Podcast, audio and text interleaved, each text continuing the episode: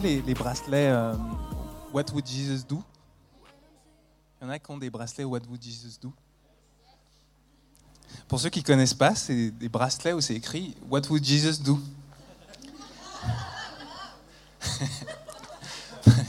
Non, en gros, c'est un bracelet pour t'aider à te poser la question qu'est-ce que que Jésus ferait à ma place?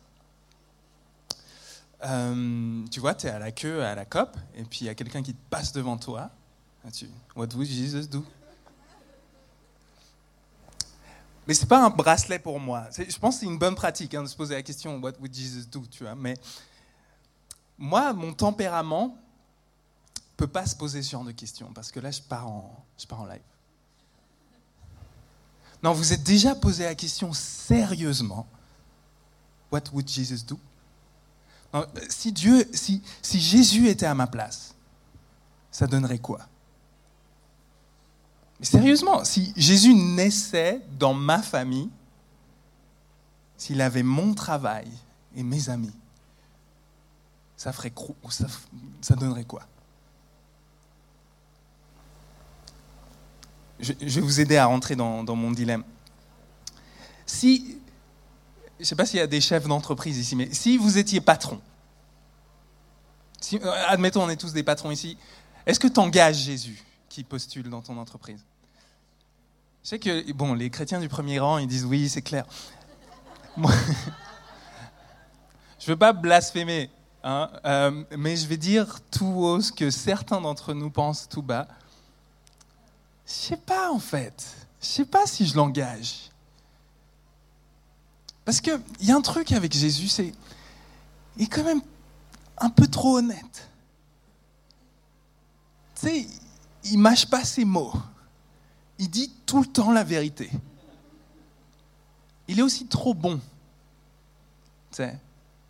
Tu sais pas trop si à un moment donné il va s'arrêter et puis euh, par compassion il va juste faire autre chose. Le gars, il va pour prêcher et puis il s'arrête pour guérir des malades. T'as envie de dire non, mais rendement, euh, tu peux pas. Le temps, c'est l'argent. Jésus, il est trop bon, trop honnête, trop sincère, trop gentil, trop vrai, trop droit. Est-ce que tu l'engages? Moi, je parle de Jésus de Nazareth, hein, pas, Jésus, le roi des rois, le Seigneur des seigneurs, ressuscité, celui qui va multiplier les pains. Donc, si tu as un business de pain, c'est pas mal. Non, je parle du, du Jésus qui. normal, dans le quotidien. Jésus de Nazareth. Toi, tu l'engages? Moi, je pense que euh, l'écrivain euh, russe, Dostoïevski, il est comme moi. Il n'aurait pas pu porter le What Would Jesus Do? Parce que, en fait, dans ses romans, il a plusieurs fois, il fait intervenir Jésus. Jésus de Nazareth.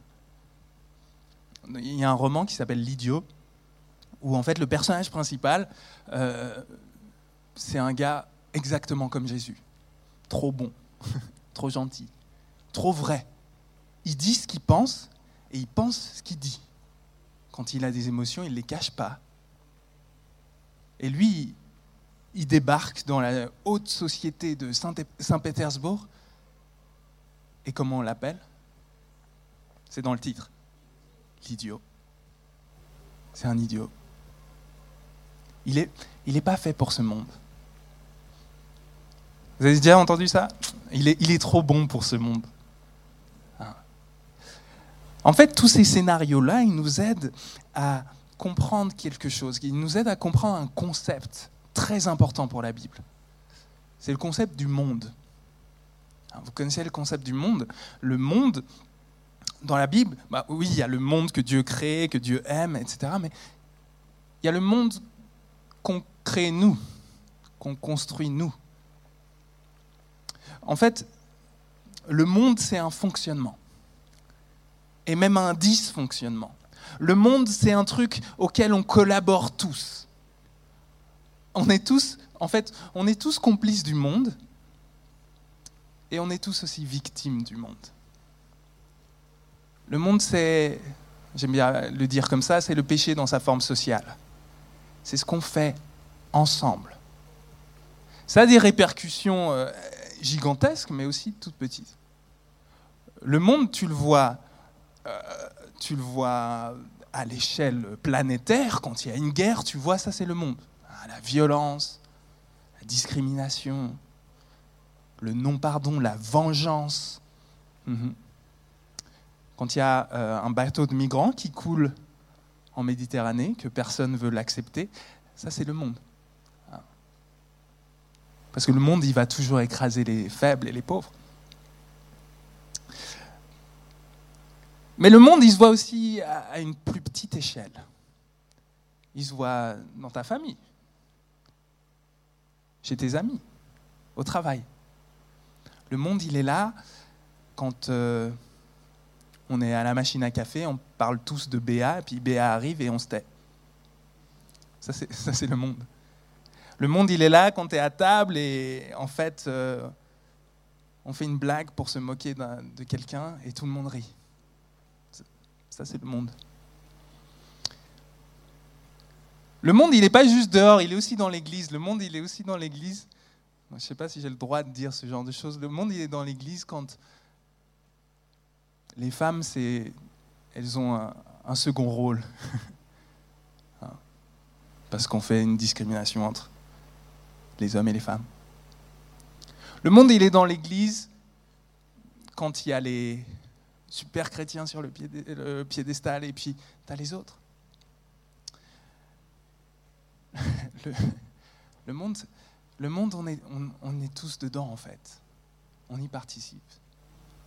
Complice et victime. Parce que le monde, il se retourne toujours contre toi. S'il y a une image qui est dominante par rapport au monde, c'est qu'on dit c'est un monde de ténèbres. Dans la Bible, on dit ça quand Jésus vient sur, euh, dans l'univers, vient, sur la scène, on dit la lumière est venue dans les ténèbres. Pourquoi on parle de ténèbres?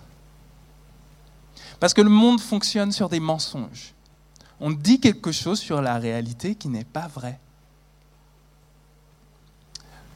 Euh, on te dit, on te dit euh, vaut mieux te protéger. Vaut mieux te protéger. Il n'y a rien de mieux que te protéger toi.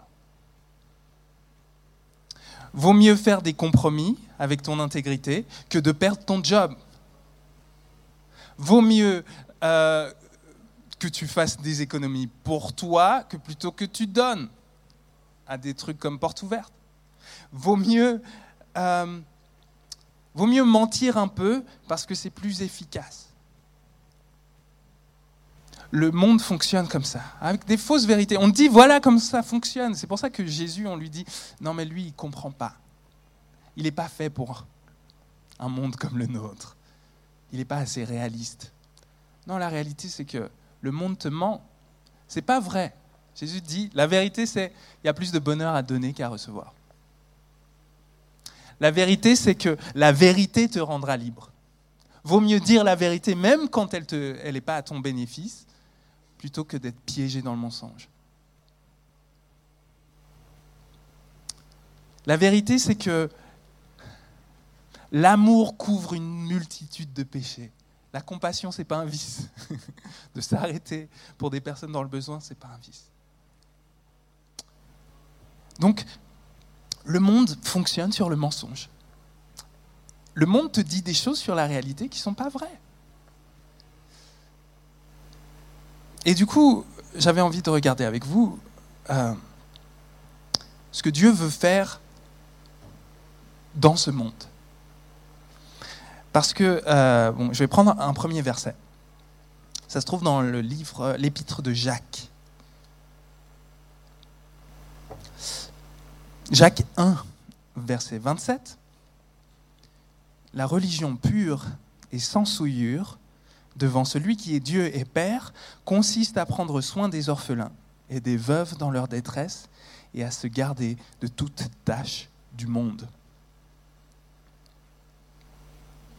On parle de religion là. On parle de ce qui plaît à Dieu en gros. C'est que tu prennes soin de ceux qui se font écraser dans le monde et que tu te préserves de l'influence du monde. S'il y a le béaba, c'est ça. C'est le béaba Donc vous voyez, ce, qui se passe, c'est que on vit dans une réalité qui est violente, une, une, réalité qui nous enveloppe, qui est partout là, omniprésente, une réalité de mensonge. Et Dieu nous dit, moi je veux que vous ne soyez pas complices de ça. Je veux que vous ne soyez pas complices de ça.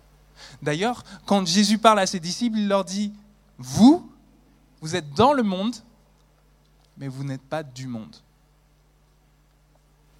Oui, vous habitez là, vous êtes dans cette famille, vous êtes dans ce groupe d'amis, vous êtes dans ce travail, mais vous n'êtes pas du monde. Ce n'est pas votre réalité. Vous venez d'ailleurs. On va lire euh, ensemble un passage qui se trouve dans Romains 12. Je vais lire euh, les deux premiers versets. Je vous encourage donc, mes frères et mes sœurs, au nom de toute la magnanimité de Dieu, à offrir votre corps comme un sacrifice vivant, saint et agréé de Dieu. Voilà quel sera pour vous le culte conforme à la parole. Ne vous conformez pas à ce monde-ci, mais soyez transfigurés par le renouvellement de votre intelligence pour discerner quelle est la volonté de Dieu, ce qui est bon, agréé et parfait. C'est un passage assez dense. Euh, je vais juste tirer deux, trois trucs du, passage. En gros, Paul vient répéter cette histoire du monde. Ne vous conformez pas à ce monde dans lequel vous vivez, dans ces ténèbres, ces mensonges, mais soyez renouvelés dans votre intelligence. Il y a une, une perspective différente à avoir sur la vie, sur les rapports humains, sur, sur ce qui compte vraiment, ce qui est bon et agréé de Dieu. Et donc, le plan de Jésus, c'est de nous sortir de là, de réfléchir différemment. Mais qu'est-ce qui se passe quand tu dans le monde, mais que tu n'es pas du monde?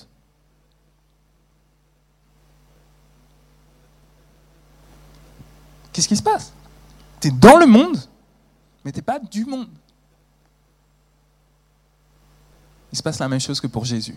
Il s'est passé quoi avec Jésus? Il s'est fait rejeter. La lumière est venue dans les ténèbres, mais les ténèbres ne l'ont pas reconnu. Euh, qu'est-ce qu'il nous dit ici, Paul? Il nous dit, je vous encourage donc, mes frères mes sœurs, au nom de la magnanimité de Dieu, à offrir votre corps comme un sacrifice vivant être dans le monde quand tu n'es pas du monde, c'est s'offrir en sacrifice. Qu'est-ce qui se passe quand on est au repas de famille, tout le monde se marre et toi tu dis non, c'est pas drôle.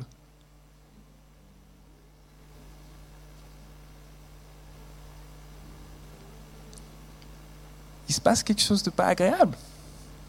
Il y a un frottement. il, y a, du rejet, il y a de la violence. Parce qu'en faisant ça, tu viens mettre la lumière sur ce que tout le monde refuse de voir.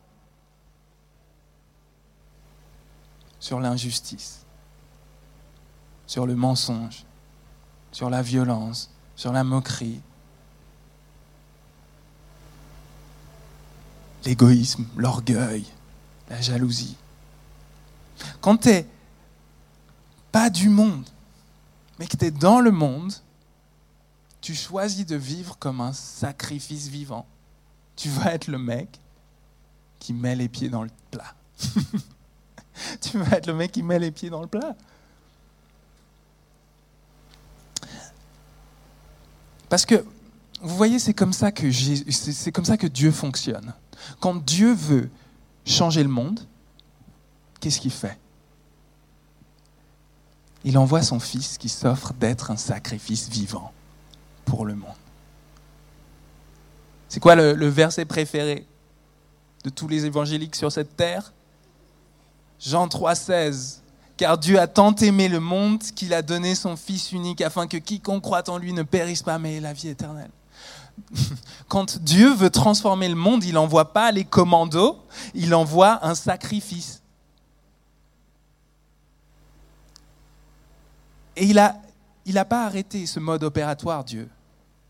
Il continue d'agir comme ça. Quand Dieu veut changer ta famille, qu'est-ce qu'il envoie? Un sacrifice. C'est toi. Quand Dieu veut transformer ton lieu de travail, qu'est-ce qu'il envoie? Un sacrifice. C'est toi. Quand Dieu veut régler le problème de la pauvreté, il envoie un sacrifice. C'est nous. Vous voyez, souvent, on se dit, oui, Dieu veut que on soit la tête et pas la queue. Dieu veut qu'on vienne conquérir le monde pour, pour sa gloire. La réalité, c'est que quand tu écoutes Jésus, il envoie ses disciples, il, leur dit, c'est dans Matthieu, tu peux mettre le verset parce que les gens ne vont pas me croire. C'est dans Matthieu 10. Moi, je vous envoie comme des moutons au milieu des loups. Je vous envoie comme des sacrifices. Euh, vous voyez, c'est la manière dont Dieu, Dieu, Dieu, a envie de changer les choses. C'est des gens qui refusent de se plier au monde. Des gens qui refusent de mentir, de manipuler, de, se, de compromettre leur intégrité. Et là, forcément, ils se font rejeter. Ça coûte, ça coûte d'être intègre, ça coûte de dire la vérité, ça coûte d'être juste, ça coûte. J'ai juste envie de, préciser un truc euh, sur les sacrifices, parce que euh, il y a beaucoup de gens qui vivent des, violences ou du bullying, du mobbing à l'école ou euh, au travail, ou même dans leur famille, qui vivent des, situations violentes comme ça. C'est pas être un sacrifice que de juste être victime. Hein. J'ai vraiment envie de te dire, si tu es dans une situation comme ça, protège-toi. Euh, parce que être un sacrifice, c'est pas être un paillasson. C'est pas parce que tu t'offres pour la justice et la vérité, que tu t'offres pour le royaume de Dieu, que tu dois simplement euh, subir des violences. Euh, la, différence entre le sacrifice et le paillasson, c'est que le paillasson, il ne peut pas dire la vérité. le sacrifice, il s'offre pour la vérité. Donc, voilà, je tenais à dire ça, pas que on ne comprenne pas ce que je veux dire. Euh, mais donc, il y a, cette, euh, cette idée dans la Bible que Dieu veut transformer le monde, transformer le champ de mission sur lequel tu es, en t'envoyant toi. Toi qui as pris un choix de vivre à la lumière de l'Évangile, de vivre à la lumière de ce que Dieu dit qui, est vrai. Et tu vois, ce qui, ce qui va, ce qui se passe dans ma tête, c'est ça, c'est on vient être la lumière dans les ténèbres, Jésus nous appelle hein, dans Matthieu, Matthieu 5, il dit ah vous êtes la lumière du monde. Et moi, trop longtemps, j'ai cru que être la lumière du monde, ça voulait dire être tellement irréprochable que les gens autour de toi se disent eh ben, Ruben, gloire à Dieu.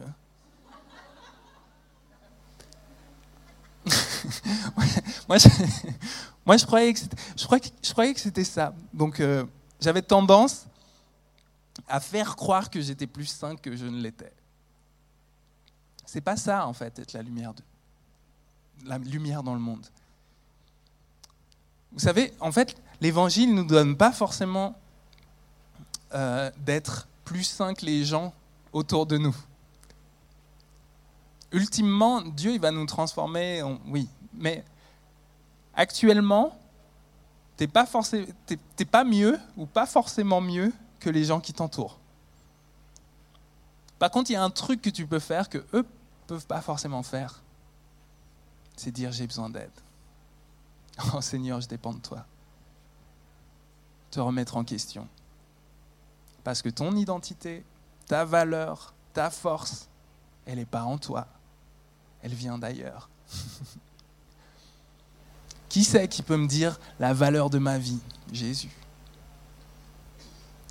Qui, qui c'est qui a le droit de me dire si j'ai fait le bon choix? Jésus. Qui c'est qui peut me juger finalement? Être le juge de ma vie? Jésus. Ça veut dire que j'ai le droit de dire pardon maintenant. j'ai pas besoin de faire le gars fort. Je peux dire pardon. J'ai le droit de dire là, ça m'a blessé. J'ai le droit de, dire je suis allé trop, je suis allé trop loin.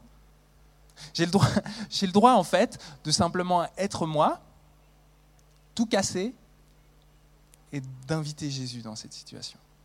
Être la lumière du monde, c'est être un sacrifice vivant, c'est-à-dire d'être toi, tout cassé, là où tu es, sur ton champ de mission,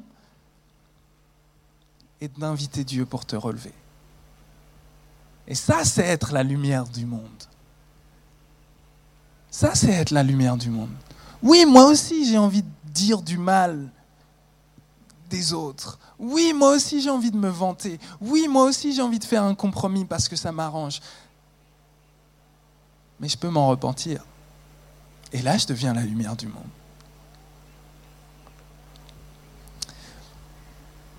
Donc, euh, je crois que c'est ça le plan. Le plan de Dieu pour ce monde, c'est qu'on devienne des sacrifices vivants, dans la vérité, dans la justice dans l'Esprit Saint. Mais pour vivre ça, on a besoin de tirer nos forces du vrai sacrifice. Parce que Jésus s'est donné, alors moi aussi je peux me donner. Parce qu'il a donné sa vie, moi je peux l'imiter. Voyez la, la façon dont euh, un pasteur, j'entendais un pasteur une fois euh, qui, prêchait, ce message sur le monde, il disait, le monde c'est comme une locomotive. Une énorme locomotive qui fonce avec toutes les machines et qui avance et qui défonce tout sur son passage. Mais il y a un homme, Jésus, qui a donné sa vie pour faire dérailler cette locomotive. Et il nous invite à faire la même chose. Mais tu vois le courage qu'il faut pour te mettre devant une locomotive. Il faut la puissance de la croix. il y a un homme qui, qui, qui, est Dieu, qui a fait ça pour nous. Et il trace un chemin pour que nous, on puisse admettre nos fautes, admettre notre complicité avec des systèmes mauvais, admettre notre complicité avec des mensonges, qu'on puisse être pardonné et qu'on puisse recevoir un esprit de vérité.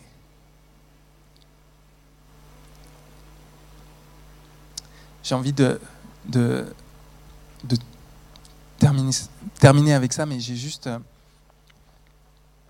envie de mentionner un truc. Dans le passage, il dit, je vous encourage donc, mes frères, au nom de toute la magnanimité, de Dieu, à offrir votre corps comme un sacrifice vivant, saint et agréé de Dieu. Vous voyez Ça commence avec son corps. C'est toute notre vie qu'on offre, mais ça commence avec son corps. Pourquoi? Parce que c'est très concret. Vous voyez, depuis qu'on est enfant, on utilise notre corps pour cacher la vérité.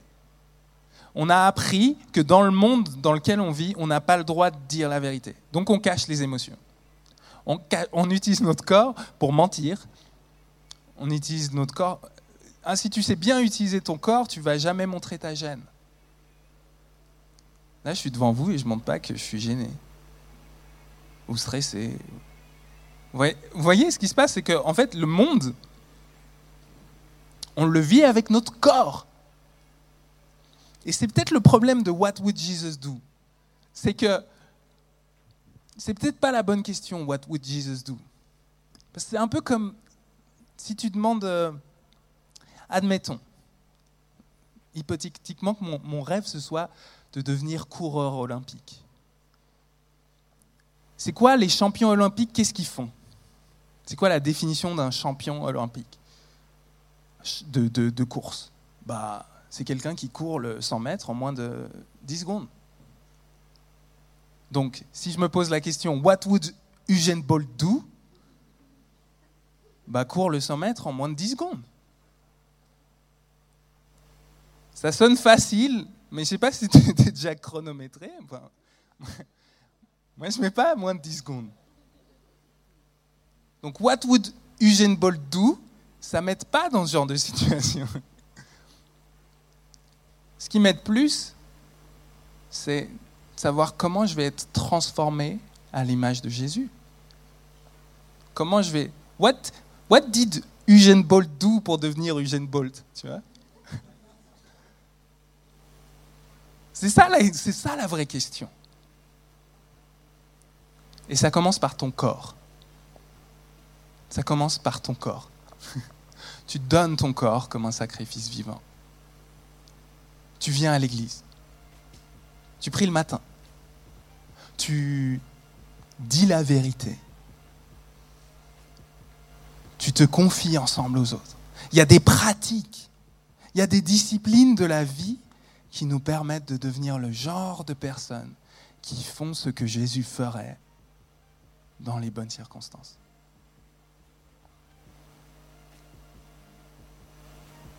Et ça commence avec le corps de Jésus. What would Jesus do? Non. Et si on commençait avec le corps de Jésus Comment est-ce que moi et toi, on peut être transformés pour vivre le genre de vie que Jésus vivrait à notre place? On commence par recevoir la communion. Dieu qui s'offre à nous. Ok, donc je vous propose qu'on prenne un, temps de, communion ensemble. Euh, la communion, c'est euh, c'est un repas que, Jésus a introduit. Il a dit, euh, enfin, il nous a donné le pain, il nous a donné le vin, en disant, ça c'est un moyen par lequel vous connectez avec moi. Ça c'est un moyen par lequel, en fait, on peut recevoir ce que Dieu a à nous donner.